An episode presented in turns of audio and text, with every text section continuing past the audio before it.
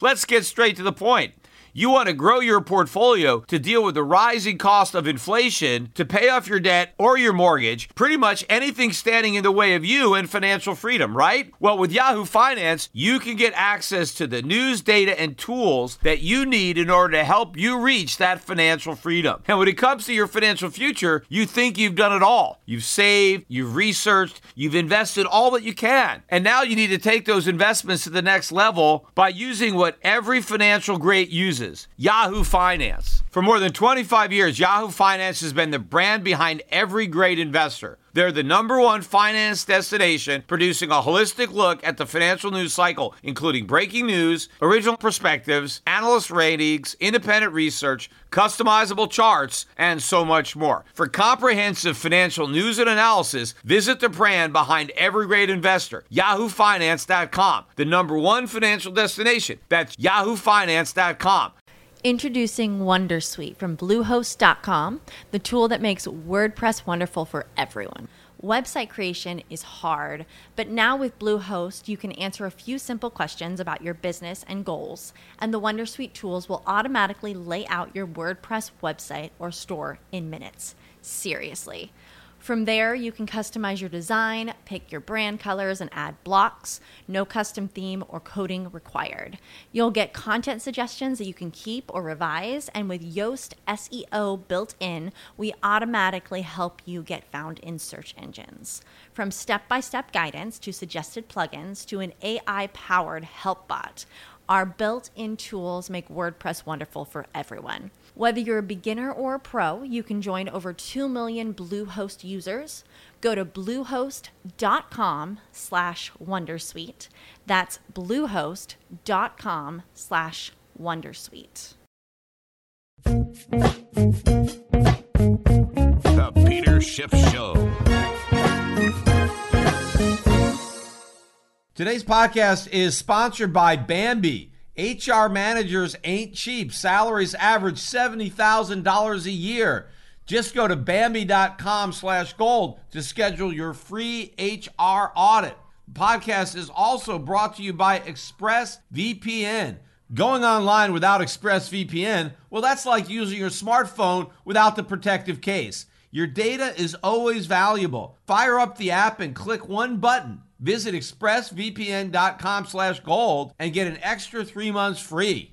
Today we got the highly anticipated September jobs report, non-farm payroll report. And of course, every month they seem to be highly anticipated. It seems like the jobs numbers are always the ones that are the most important, potentially the biggest market movers. Of course, that wasn't always the case, but it's been that case for quite some time now. But one of the reasons I think that this particular jobs report was so highly anticipated was because Powell himself specifically mentioned this jobs report as being very instrumental in the Fed's decision on whether or not to begin the taper because he kept referencing the September jobs report. The Fed wants to see that report, get another look at the job situation before it decides on a taper. Because remember, the taper is supposed to start before the end of this year. So obviously, we're in the fourth quarter. The September jobs report is the last report of the third quarter. And so, if they're going to taper in the next few months, they don't have a lot of data other than what they just got in order to make that decision and to announce it. So this was an important number. Also, the expectation for the number was 475,000 jobs, which would have been a vast improvement over the prior month, 235,000. But even though that was the expectation, most people expected the number to beat that. People were looking for a better number. There was all sorts of whisper numbers that were much higher than the consensus. In fact, the range of estimates did go as high as 650,000 jobs. So I think that you even had some people that thought we may have come in above that. The low end was 250,000, but nobody was looking for a number that would come anywhere near the 250,000, which is why this was a big shocker when we got the actual report and we found out that only 194,000 jobs were created in September. So this is way below estimates, even below the low range. But of course, if you factor in that most people expected a beat, that they expected the number to come in well north of that consensus. It's an even bigger miss considering how far south we ended up. Now, there was one consolation. They revised up the August number. So it's not as bad as originally reported. It was initially reported, as I said, 235,000. That was upwardly revised to 366,000. But if you want to look at the sharp decline between August and September, the fact that we went down from 366,000 all the way to 194 might be another problem in and of itself. I suppose the only silver lining in this cloud is that a lot of the weakness resulted from government job losses. And if we're going to lose jobs, it's government jobs that are better for the economy because they're generally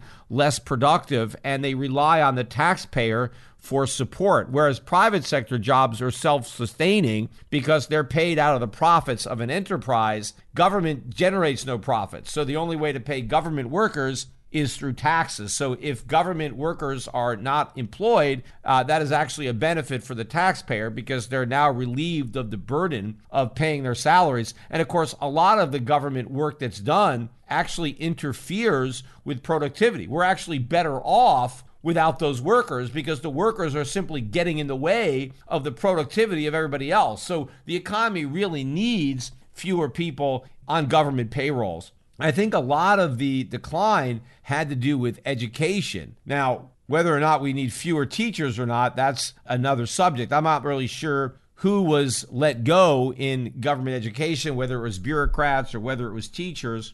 Uh, but the more important thing for now is that the number was a lot smaller, even if you factor in the jobs that were lost. Even if none of those government jobs were lost, the number still would have been way below estimates. So if this is the number that the Fed was hanging its hat on for confirmation that the data supported a taper, well, clearly, now that this number is out, if the Fed was basing a decision to taper on this number, well, it's not going to taper, which is basically what I've been saying all along that the Fed is just bluffing when it comes to any movement to take the punch bowl away. But look at some of the other numbers. The unemployment number, that actually came down.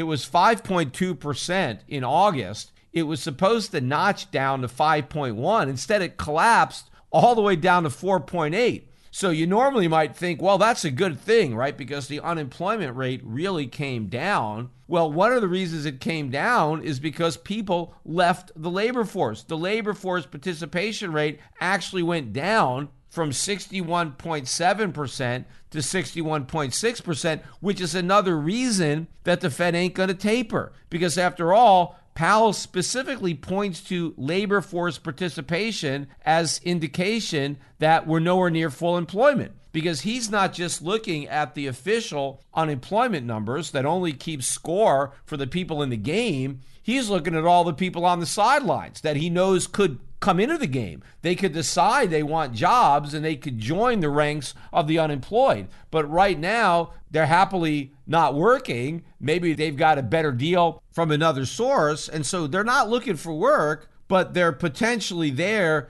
to go back into the labor force. And so if Powell is also paying attention to participation, the fact that the rate went down is just another reason why the Fed is not going to taper before the end of the year. And of course, if it's not going to start to taper, when's it going to start raising rates? Because again, Powell has already said that the rate raising process, liftoff, that's not even going to happen until tapering is completed. And if they're not even going to start the taper this year because the data doesn't support it, well, how are they going to get around to the rate hikes? Another statistic on jobs, average hourly earnings, they shot up 0.6 on the month. That was ahead of the 0.4 consensus, but the 0.6 gain on the prior month was revised down to just 0.4. So when you average them out, it's basically a push. That's why the year over year number came out exactly as expected, up 4.6% versus the 4.3%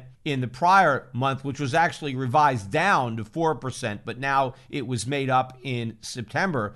But 4.6% year over year gain, that is a big nominal gain in wages. But of course, real wages are falling. And that's because consumer prices are up way more than 4.6%, especially if you measure the prices that people are actually paying rather than the ones the government is pretending they're paying. But even if you use the official statistics for the year over year increase in consumer prices, it is well north of the nominal increase in wages. So real wages are falling. The bottom line, though, is this is a weak jobs report, especially when everybody was expecting a strong jobs report. We got the opposite of that. And this really should have been a game changer, I think, in the markets. But really, it didn't have much of an effect on any of the markets, in particular, the gold market, because you would have thought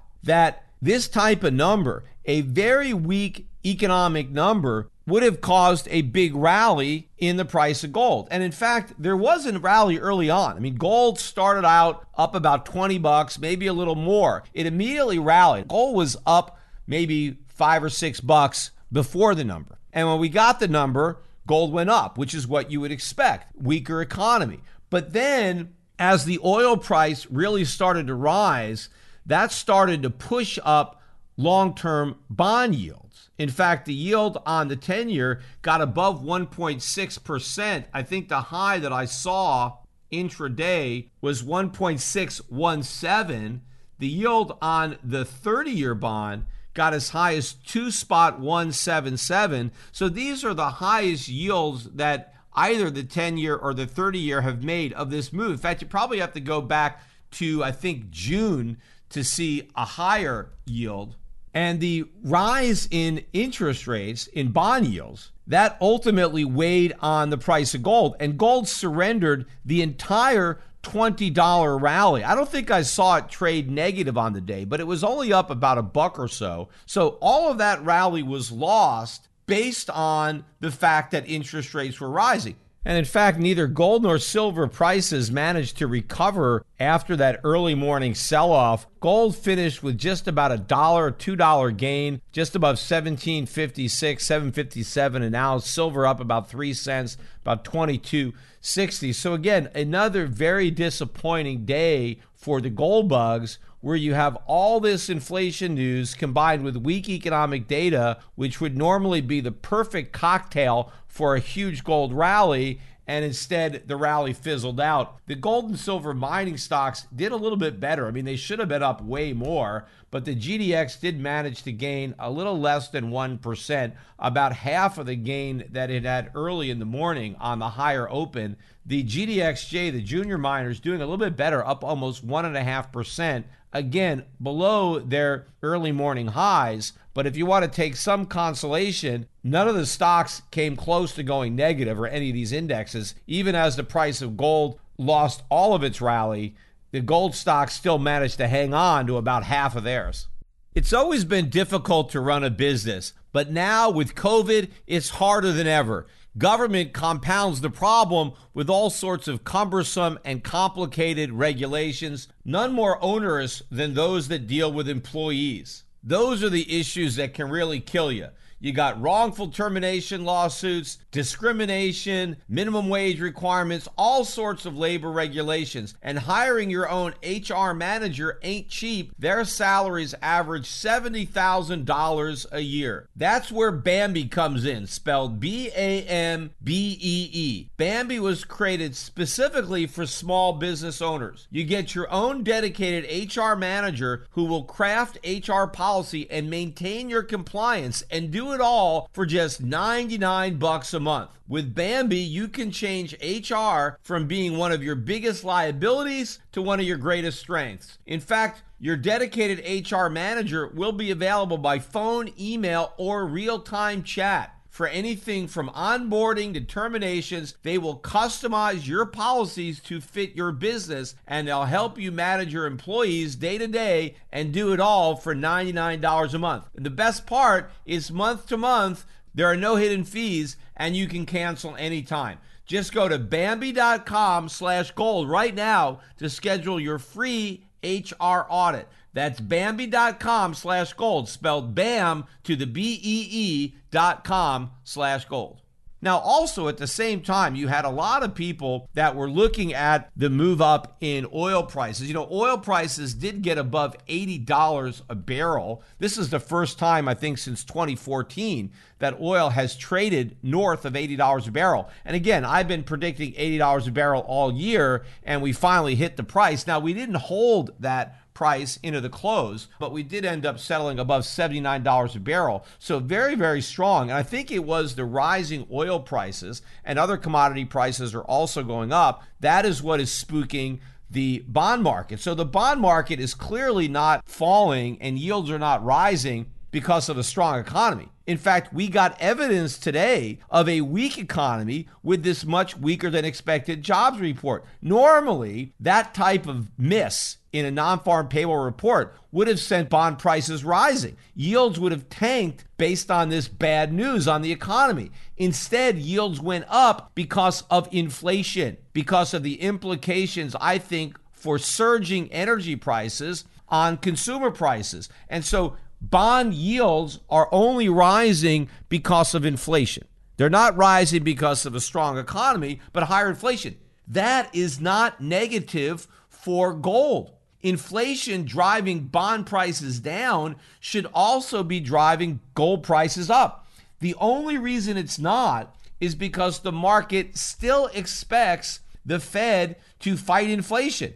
Every time we see more evidence of higher inflation, gold gets hammered because investors assume that the Fed's going to do something. The narrative pretty much goes like this the Fed thought inflation was transitory and they were wrong. And because they were wrong, as more evidence manifests itself that shows that they were wrong, now the Fed is going to have to change their policy and they're going to have to be more aggressive. In fact, I heard a lot of people on television actually concerned about the Fed overshooting when it comes to rates, meaning that they end up waiting so long to fight inflation because they believe it's transitory and it turns out that it's not. Now the Fed is going to raise rates so much in order to catch up because they're really behind the curve the Fed is going to overshoot so that the policy mistake is going to be waiting too long to raise rates and then ultimately raising them too much, right, and hurting the economy. And it's the fear that the Fed is going to get too aggressive on rate hikes that is also undermining gold. But this is all a bunch of nonsense. How anybody could think that the risk is that the Fed is too tight, that they get out in front of the inflation curve, that they overshoot. There's no way that's going to happen. The risk is the reverse. The risk is that the Fed waits so long to raise rates that by the time they do, it's too little too late, right? They're so far behind the curve, they can never bend it. They're going to be behind it forever, which is where they're going to be.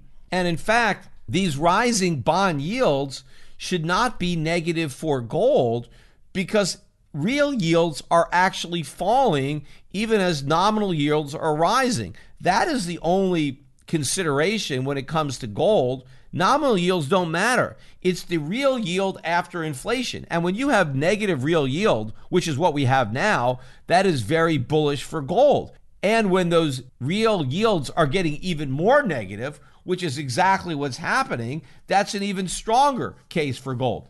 But again, so many people are looking at gold's failure to rally in the face of all of this inflation news as some type of evidence that gold is not even an inflation hedge anymore because it's not working. They're not understanding the fact that people aren't buying gold as an inflation hedge because they don't think there's any inflation to hedge because they're confident that the Fed is going to put out the fire before it really gets burning. And so, because everybody is so worried about the Fed aggressively fighting inflation with rate hikes that they somehow think are going to be negative for gold, they're not buying gold. And you know, the latest proponent of this thesis is JP Morgan because they were out with a research note yesterday in which they're basically reiterating the Bitcoin propaganda that gold is no longer an inflation hedge because Bitcoin does it better. And in fact, JP Morgan was writing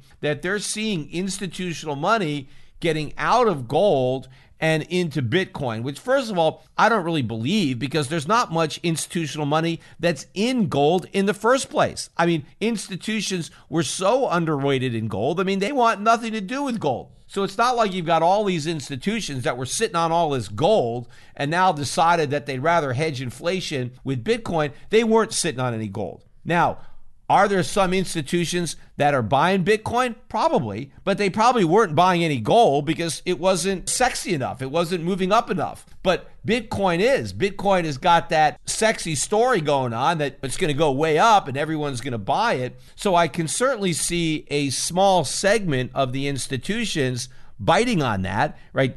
Participating in the FOMO, especially when it's other people's money they're able to risk and getting into Bitcoin. But I think that the institutions that are gambling on Bitcoin are just gambling on Bitcoin instead of gambling on something else. I don't think they're taking the money out of their gold bucket because I don't think they have much money in the gold bucket to begin with. I think they're just taking money out of other speculative investments that they were making and now they're speculating on Bitcoin instead. I think the institutions that really get it, that really understand the threat of inflation and the problems with the U.S. economy who bought gold, I think they're holding on to their gold. I think they may be frustrated that the gold hasn't gone up, but I don't think they're throwing in the towel and they're buying Bitcoin. You know, if anything, it seems to me that this report is designed maybe to get people to buy Bitcoin, which I think is rich because the reason that JP Morgan wants people to buy Bitcoin, it's more because they don't want people to buy gold. I mean, it's no secret that JP Morgan is not a friend of the gold market. I mean, a lot of people always accuse JP Morgan of manipulating the price of gold, artificially suppressing gold. So, one way to do that, if they wanted to do that, would be to divert demand away from gold toward Bitcoin. So, to the extent that JP Morgan can convince people to buy Bitcoin instead of gold, then that maybe keeps a little bit of a lid on the gold price or takes away some of the buying that might have driven it higher because that's what everybody's concerned about the government doesn't give a damn about the price of Bitcoin. And you know, one of the other reasons that Bitcoin is rising is because several US government officials have publicly stated that they have no intention of banning Bitcoin the way China did, which was never that much of a threat in the first place. But somehow when they admit that they're not going to ban it, this helped generate a lot of buying. But just because they're not going to ban it doesn't mean they're not going to regulate the hell out of it, which is what they are going to do. They're going to regulate it and they're going to tax it. And that is going to be a big problem for all these cryptocurrencies. But one of the reasons they're not going to ban it is because they don't fear it. They're not worried about it. If they were worried about it, if they actually thought it was going to replace the dollar or do some real damage, then sure, they might ban it. But because they have no concern about that, they're just going to let people buy it. But they are going to regulate it, they are going to tax it. And believe me, once it crashes, they're going to use it as an excuse to launch all sorts of new regulations on a lot of markets, not just on the cryptocurrency markets. I think everybody in the financial services industry is going to end up with more regulation as a result of all the losses in the crypto space. But one of the specific reasons that JP Morgan listed as why gold was no longer an inflation hedge was they pointed out the interest rates. And they said that gold was more acting as a proxy to real interest rates. That if real interest rates are rising, then that's pushing the gold price down. But if real interest rates are falling, then the gold price will go up. And they're looking at the rising bond yields and assuming that those rising bond yields mean that there's a rise in real yields. But that's not the case. Real yields are not rising. I don't know what JP Morgan is talking about. Real yields are falling.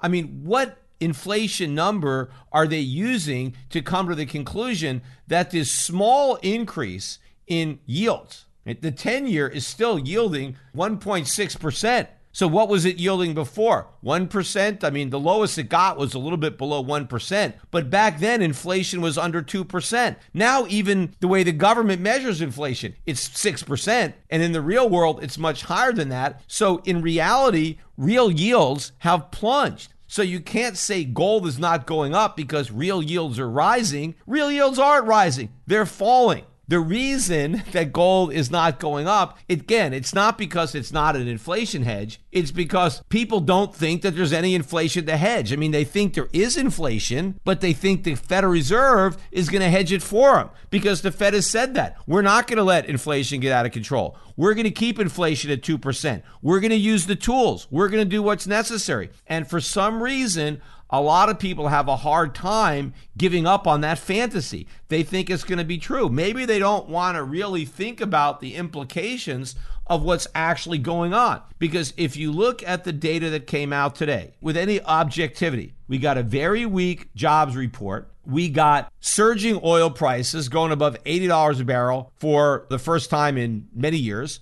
You've got rising bond yields. So bond yields rising even as economic data is weak, so you're not getting interest rates coming down to help stimulate a weak economy. You're getting a backup in interest rates, which sedates a weakening economy. You got the US dollar index down on the day. I mean, normally, if the interest rates are rising, that actually pulls up the dollar. Instead, the dollar went down. So, a weakening dollar with rising consumer prices, rising bond yields, and weak economic data, that spells stagflation. I mean, stagflation is here. In fact, look at the GDP estimates by the Atlanta Fed.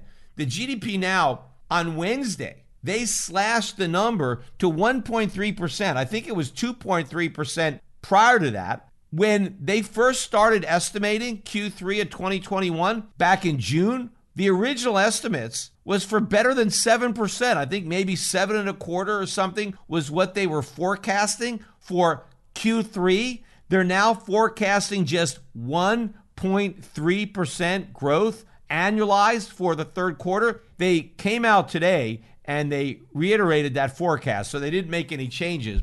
They came out with the same number that they had on Wednesday, but still, that is a very low number. I mean, people keep wanting to talk about how we have this red hot economy, we've got this booming economy. Well, how is a 1.3% GDP for the third quarter? Since when does that constitute economic boom? How is that red hot? Obviously, we're cooling down dramatically. The only thing that's not cooling is the CPI price increases are accelerating. So this is stagflation. Now, if we are in stagflation, clearly the Fed's not going to raise rates. But what if the Fed is in this box where the economy is weak and inflation keeps getting worse? Well, that means they have no ability to fight the inflation. In fact, they're going to be forced to create more inflation to try to stimulate a weakening economy. And then we get into this self perpetuating vicious cycle of a weakening economy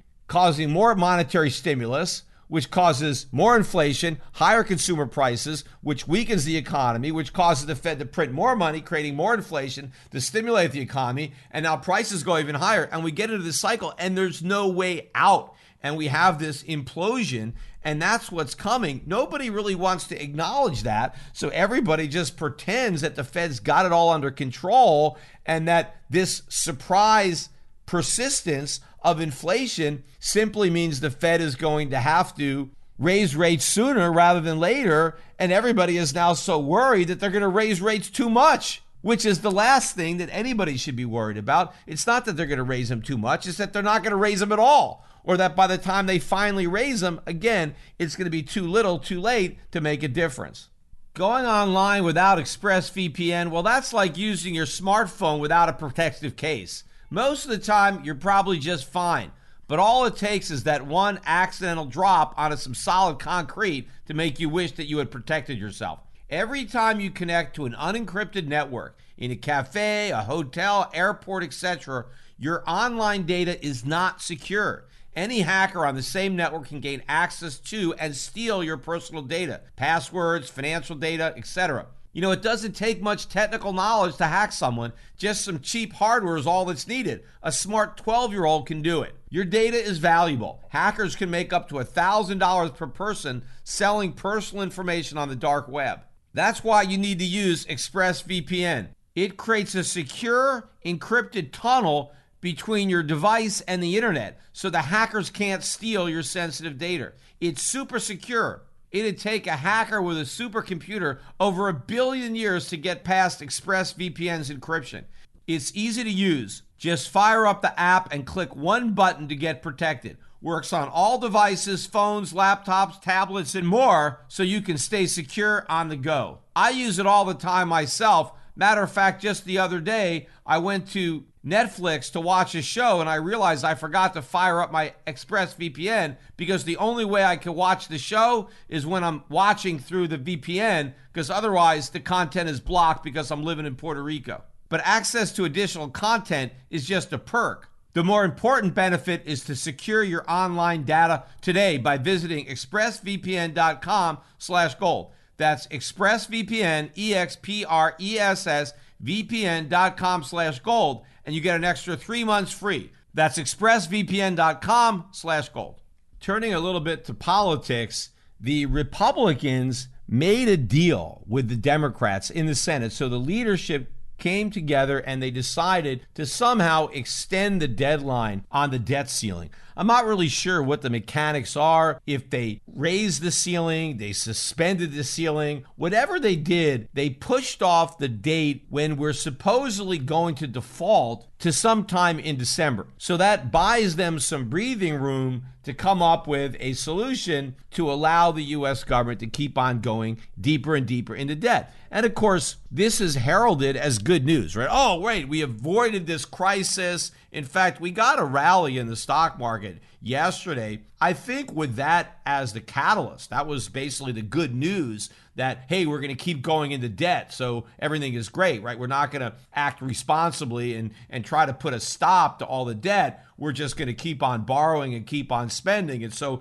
on that good news, the market rallied. But the real effect of their decision is to pave the way for an eventual increase in the debt ceiling or maybe even a complete abolition because now you have a sitting Secretary of the Treasury, you have a lot of people up on Capitol Hill that say, look, let's just get rid of the debt ceiling because it doesn't do anything because we always raise it and it simply allows for a lot of political grandstanding. It results in unnecessary concern in the market. And we just need to reassure the market that we're never going to have a default. What we need to do is abolish the debt ceiling completely. And that may happen. I mean, we may now have a situation where we get rid of it. But even if we keep it and we keep raising it, and in fact, you know, for all the talk that the Republicans do about debt, right? They had a chance to do something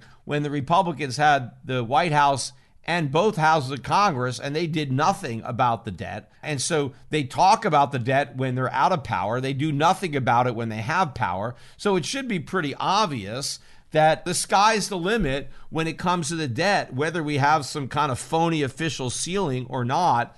And again, as I've been saying, the real problem is not the debt ceiling. The real problem is the debt itself and that the debt keeps getting bigger and bigger. And what happened on Capitol Hill is not good news, right? The fact that America is going to continue to not pay its bills. And again, I get so frustrated when they say America always pays its bills. No, it doesn't. America never pays its bills. That's why we got 28 trillion in debt right? People that pay their bills don't have debt because they've paid off their bills. It's when you don't pay your bills that you're loaded up with debt. And we got all this debt and we want to keep on piling on more debt because not only don't we want to pay our bills, we can't pay our bills. All we can do is go deeper into debt because we can't pay our bills. And this is what the increase in the debt ceiling or the suspension of the debt ceiling accomplished it allows America to continue to not pay its bills and go deeper into debt while pretending that it's good for the money when clearly it's not. If we have to default the minute we can't borrow more, that's an admission that we're broke. Again, we didn't reassure our creditors, don't you worry, you're going to get paid in full. Even if we can't raise the debt ceiling, we'll raise taxes, we'll cut spending. No, no, no. If we can't raise the debt ceiling, the first thing we're doing is defaulting on treasuries, right? That was what they said. So they pretty much admitted how broke we are. And anybody who's holding on to U.S. treasuries is a complete idiot, especially since we've just told them that it's only a matter of time and they're going to lose. Either they're going to lose because we default or they're going to lose because we inflate.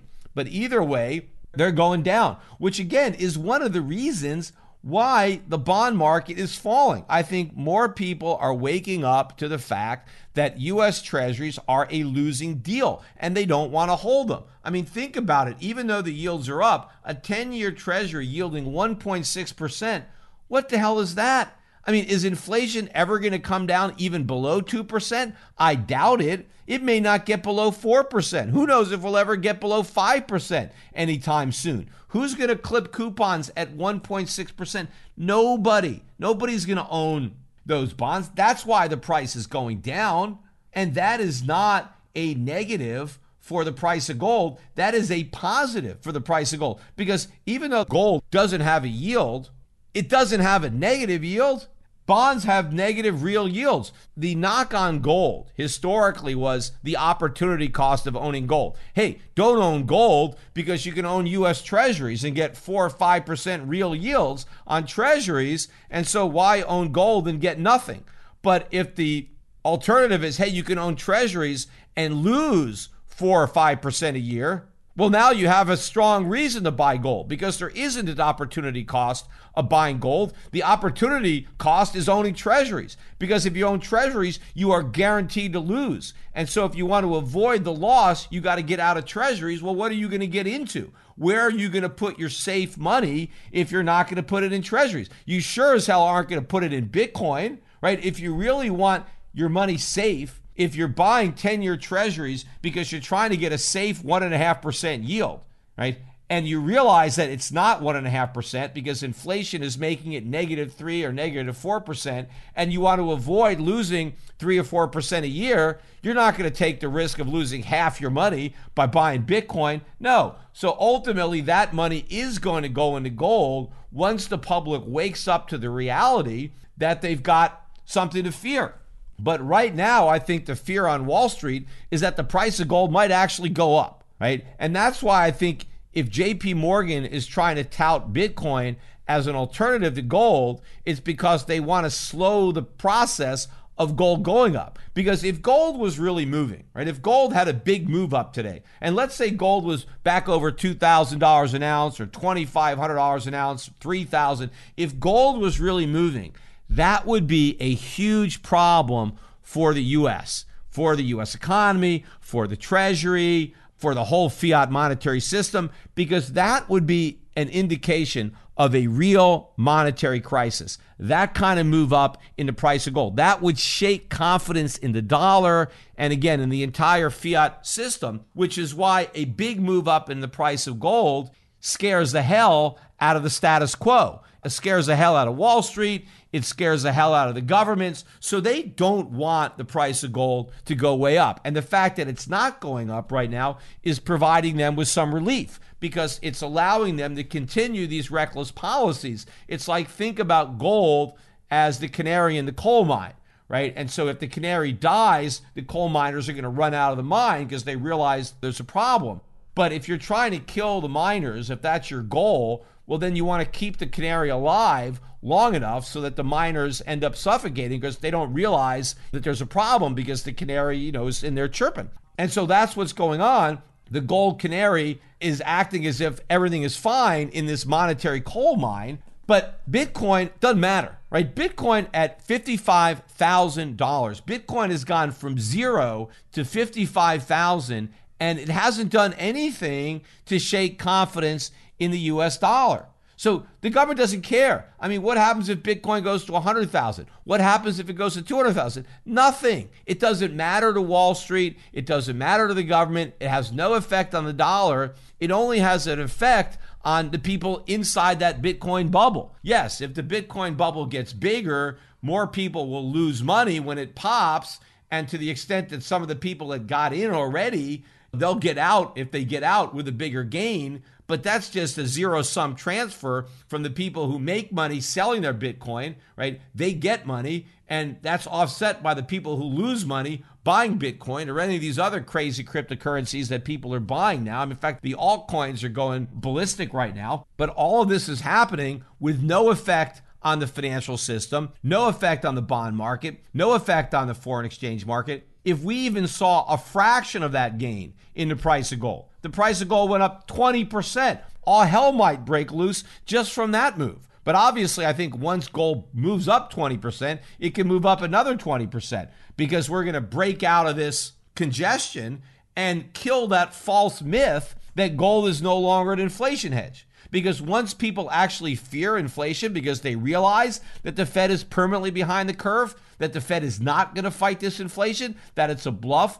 they are going to go rushing into gold. And when that happens, that's going to destroy this myth that Bitcoin is a new gold and that, hey, because gold's not going up, well, that's why we should buy Bitcoin. What happens when gold starts going up? Gold actually performs and now it reclaims the mantle as the inflation hedge. Well, now what happens? That totally steals whatever new thunder Bitcoin got out of this false narrative. And if gold really starts to move up against Bitcoin, what happens if some of the money that's trapped in Bitcoin now wants to get into gold? It's going to be very difficult. I mean, buying gold won't be nearly as hard as selling Bitcoin because if you have a lot of people that want to get out of their Bitcoin in a short period of time, that market will completely implode. So it's not so much that they're going to miss out on a gain in gold, it's that they're going to lose so much money trying to get rid of their Bitcoin. And so they're not going to be able to buy nearly as much gold because they would have blown all their money on Bitcoin first.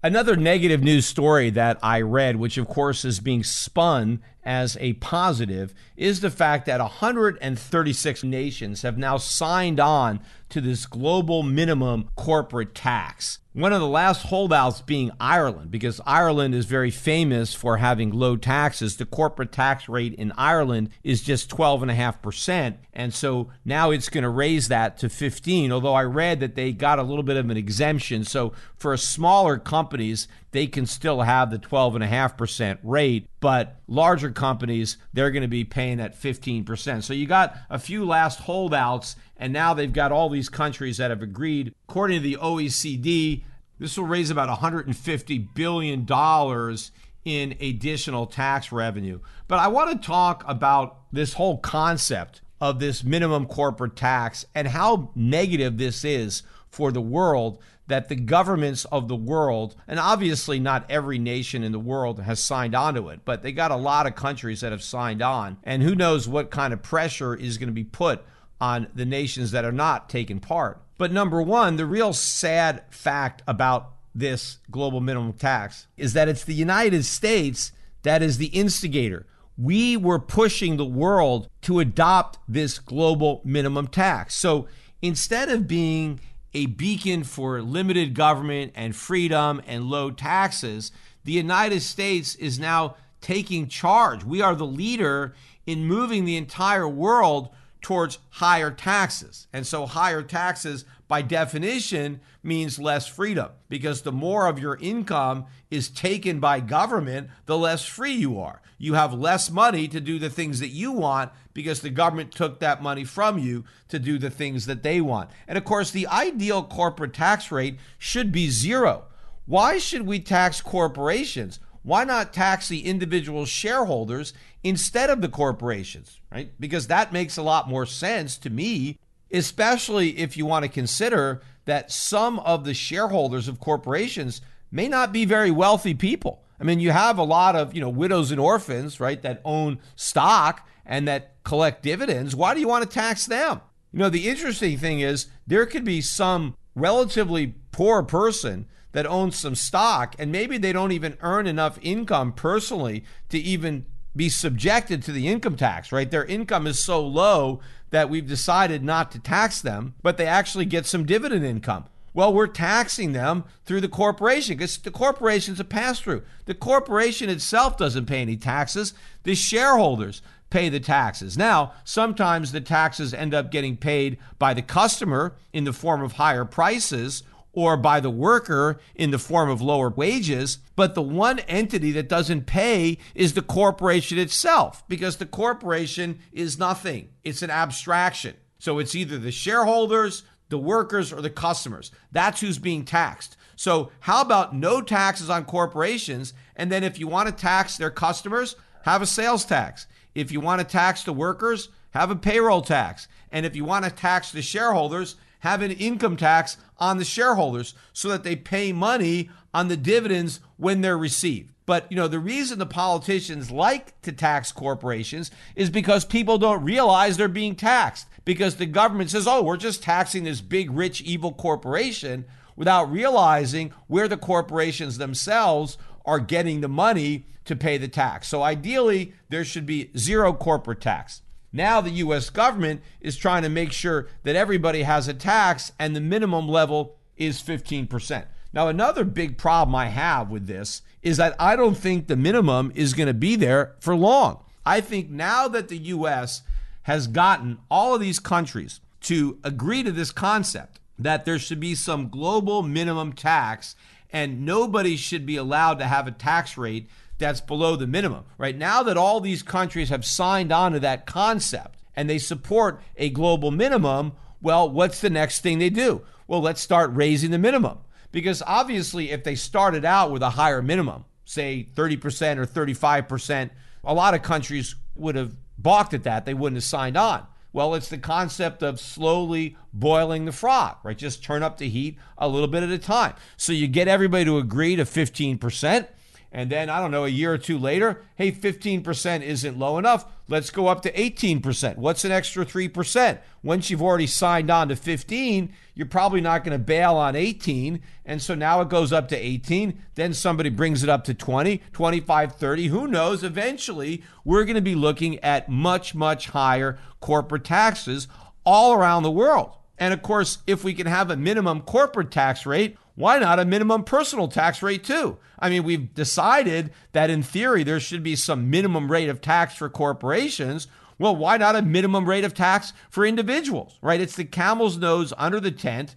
Uh, this is opening up a Pandora's box that should have been left closed. But somehow the media, the governments have got us all accepting the fact that this is a good thing, that we've had this global minimum tax. Now, if I told you that a bunch of corporations were going to collude with each other to fix prices, to say, hey, we're not going to allow prices below a certain level, would anybody think that was a good thing, right? That we have all these companies colluding in order to get a higher price than the free market, right? Everybody would say that's bad. In fact, if the government knows you're doing that, well, they're going to say you're violating the Antitrust Act. It's either you violate the Sherman or the Clayton Act, and we're going to break you up because that's illegal, right? It is illegal. The U.S. government has said that companies cannot come together and rig a market. They can't fix prices and eliminate competition because they say, hey, competition is a good thing. We want companies to compete with one another. We don't want them to collude in order to rip off the customer. Well, that's exactly what these 136 countries are doing with this global minimum tax. They are colluding with one another. They're basically forming this gigantic cartel and they're saying this is the minimum price for taxes. Because prior to this agreement, all of these countries were in competition with one another. And the way governments compete is through low taxes because the consumer, right, the corporation, businesses can move around the globe and they can go to where they're treated best. So, in order to entice companies to move to your country, you give them a better deal. You give them a lower tax rate. So all these countries competed with one another. I mean, Ireland got a lot of businesses to relocate to Ireland because Ireland offered a more competitive tax rate. They were at 12.5%. And so companies decide, okay, let's move to Ireland. There was competition. What the governments want now is hey, they don't want competition. They want to charge higher prices, right? Higher taxes and they don't want other countries competing away their profits by undercutting them. If anybody tried that in the private sector, they would be prosecuted. You guys are breaking the law, you're colluding. But now all these governments are doing it, and we're supposed to applaud it as if it's a good thing because now we have less competition. Now, true, countries can still compete because a country can have a 16% rate or a 15% rate to compete with somebody with a 20% rate. But what you can't do is have a 10% rate. And obviously, there is a cost to relocating a business to a more friendlier tax jurisdiction. And so, to the extent that the benefit can be somewhat limited, then the ability of companies to relocate is also limited because the savings aren't as great. And again, if I'm right, and this is just the opening bid at 15%, and we're going higher and higher, we're going to eventually kill all of the tax competition. And that is going to be a bad thing because the way the politicians try to spin it is that, hey, these tax havens are causing all the honest people to pay more taxes, right? Because some companies pull up stakes and leave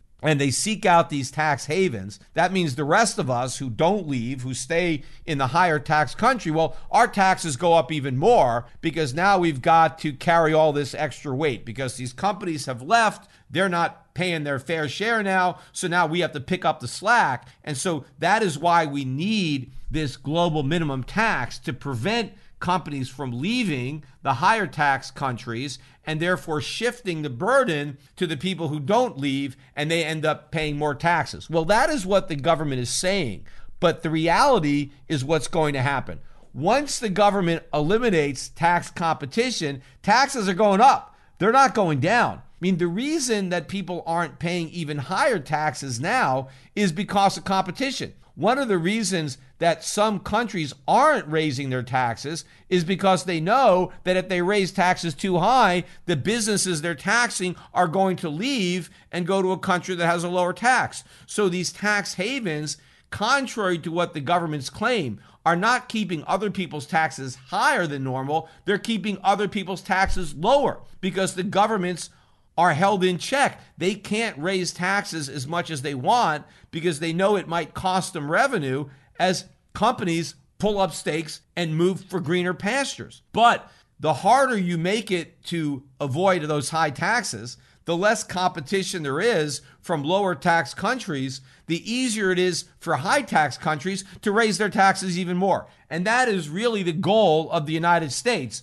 It doesn't want to cut your taxes by forcing the rest of the world to increase theirs. They want to force the rest of the world to increase their taxes so we can jack ours up even more. And where are they going to be concentrated? Not on the rich, not on the billionaires, but on the middle class, on average Americans. And of course, as I've been saying, the biggest tax of them all is not going to be the income tax. It is going to be the inflation tax. That is going to be the killer. That's what it's going to destroy uh, the retirement plans, the savings of most Americans. They're going to get wiped out to inflation. They need an inflation hedge. They might not know it yet, but they need it, and they need a real inflation hedge. They need precious metals, and of course, they need stocks around the world in real assets, real businesses, real dividend streams. In fact, if you look at a lot of the stocks that are particularly linked to the inflation itself, look at the oil stocks, most of them making new 52 week highs today. Look at the agriculture stocks. Look at stocks that are directly benefiting from the rising prices that are being caused by the inflation. Investors may not be piling in the gold stocks because they're afraid the Fed is going to fight the inflation in the future, but they're piling into these other stocks because inflation right now is driving up their earnings. And so these stocks also act as a great inflation hedge. I think, again, the best hedge ultimately is going to end up being these mining stocks, especially to people who are buying them now because they still haven't priced in any of this inflation because they don't expect it to last. And when they find out how wrong they are, these prices have to completely reverse to reflect the new reality rather than that old fantasy. But in the meantime, those other inflation hedges are working. And when the dollar starts to fall, which it will, they're going to work even better because the foreign dividend paying stocks are going to be paying dividends in currencies that are appreciating dramatically relative to the US dollar.